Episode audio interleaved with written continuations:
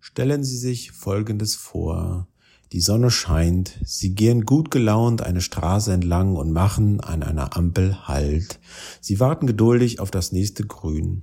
Plötzlich läuft ein Passant absichtlich in Sie hinein. Sie fallen nicht, nichts wirklich Schlimmes, außer es tut etwas weh.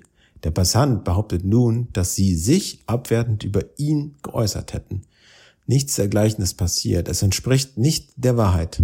Doch der Passant ist so wütend, dass er Sie vor einem Gericht bestrafen lassen möchte. Stressig, oder? Dazu müsste er Klage einreichen, denn der Passant ist Kläger und muss gegen Sie, den Beklagten, das Verfahren einleiten. Dabei hätte er die Pflicht darzulegen, dass Sie sich tatsächlich abwertend geäußert haben. Er muss also die Richtigkeit seiner Behauptung beweisen.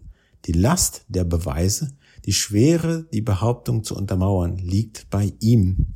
Denn nicht jeder sollte Sie einfach grundlos beschuldigen können und damit vor Gericht durchkommen. Nur derjenige, der es auch belegen kann, sollte diese Chance bekommen.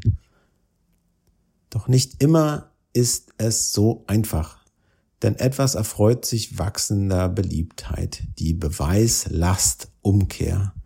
Der Name verrät es bereits, dass hier eine Verkehrung oder eine Wende stattfindet. Es ist ein zusammengesetztes Wort. Wir haben zunächst das Wort Beweislast, dann das Wort Umkehr. Die Umkehr ist eine Drehung in die entgegengesetzte Richtung. Das heißt, der vorherige Weg wird nun in die exakt andere Richtung beschritten.